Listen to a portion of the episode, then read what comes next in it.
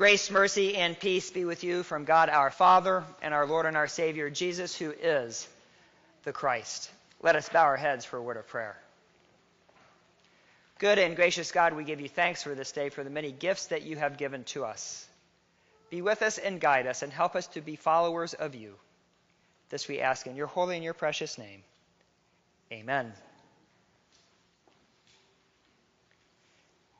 Have you ever heard anyone say, you know, what goes around comes around? Maybe you've even said that. Or you've heard other people say that. Or um, the way my grandmother would have phrased it would have been, they're going to get their upcomings.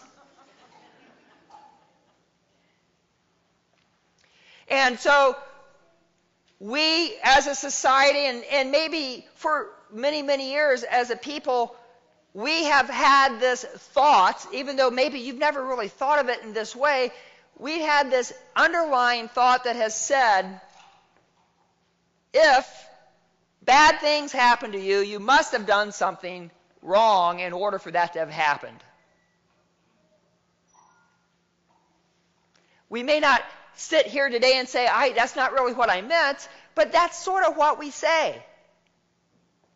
And as Christians in today's world, I think we need to be incredibly upset about that kind of pop theology. Because Jesus in our gospel today is very clear about something.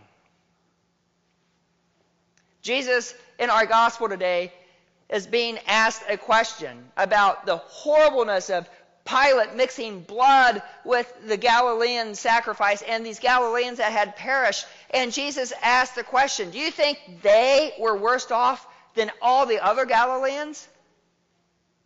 And his answer was no. But unless you repent, you will perish too. Now, it's important for us to realize that Israel was divided.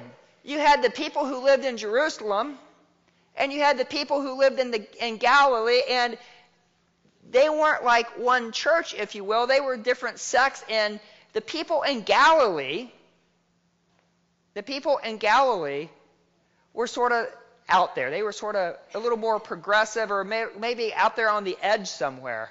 And the people in Jerusalem weren't so sure about them. And so it was as if someone was trying to bait Jesus. And so Jesus then turns the tables and he says, And what about the, those that died when the Tower of Siloam fell on them in Jerusalem?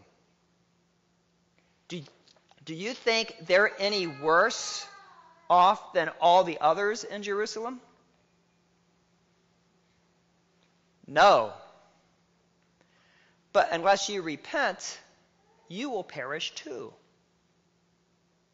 Now, I think it's important to realize that I do not believe that Jesus is saying that bad things happened to these people because they were sinning, but he was saying that you need to turn your life. You need to turn your life and make sure that you are following the path that God is leading us on, that God has called each of us on. That God is calling us to follow. And as Christians, we're called to be followers of the risen Christ, to follow Jesus. But it's so easy for us to want to say, well, because I must have stumbled and I've done something bad, therefore, this is what's happening in my life. And if Jesus were here today, he would say, no. You're not any worse off than anybody else but repent. Make sure you are following me. Make sure that you're following the promises of God. And then he tells them this parable about the fig tree. Now, I remember when I was in middle school and high school, I loved to go outside and to do work.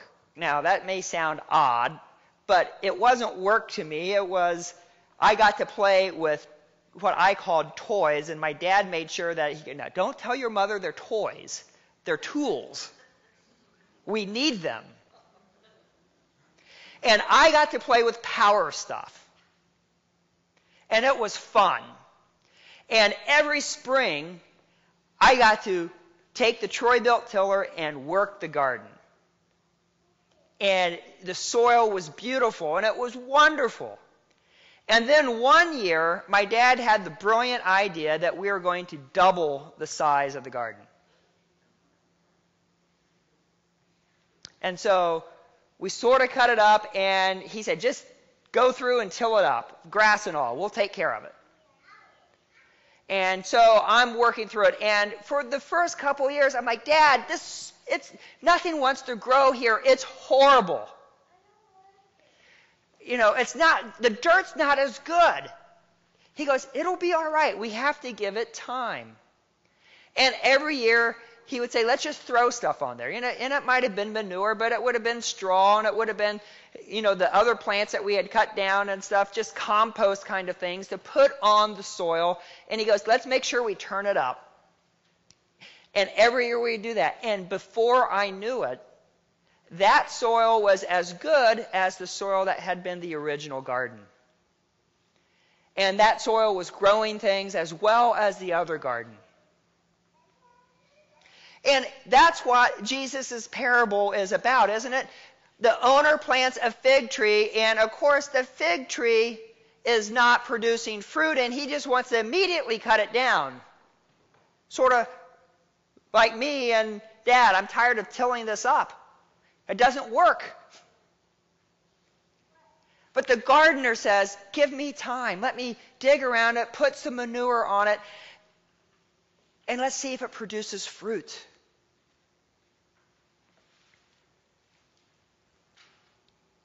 if we compare the fig tree to you and to me, sometimes things in our life, we, we may need a little stinky stuff around our roots, huh? Sometimes we're not quite growing and producing the fruit as if as we should be, and we need to have that soil tilled around us and us taken care of. And guess what? That's exactly what happens when we come and we're in God's house and we hear the word of God. And we come to God's table and we are fed. We are nourished with body and blood, bread and wine. We are nourished and, and fed, and so that we can be children of God who are going to follow the risen Christ and children of God who are going to bear fruit for all of God's children. But yet, I don't know about you, but I know it's true in my life. Sometimes I need a little bit more. I stumble. I trip. And notice, notice I said I like to play with the power equipment. I didn't like to go pull the weeds. I didn't want to do that. I just wanted to play. And sometimes we have those weeds that pull up and grow up around us, and they need to be pulled, and they need to. And, and, as you know, if you're pulling a weed and you just yank it and you leave the root in the ground, it's just going to come back. You have to dig and pull the root and all and get it out. And so we too have those issues in our own lives where we stumble and have fallen short of the glory of God. But yet we are given the promise of new life because even though we have stumbled, Jesus says what? You're not any worse off. Turn and follow God. Don't go on your own path. Turn and follow God.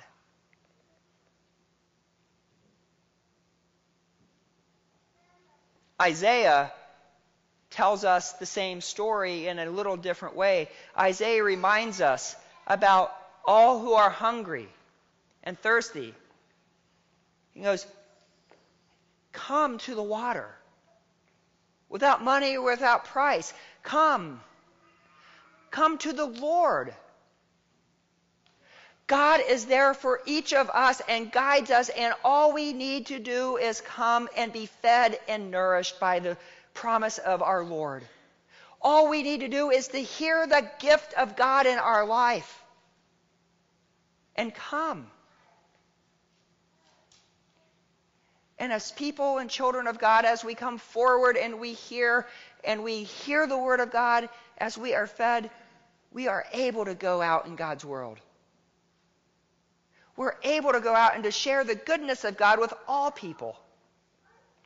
To make disciples, to live faithfully, to serve others. We're able to go into the world and help others come to know as the Holy Spirit works in and through us to come to the gifts and promises of God that we have first come to know. The gifts of God.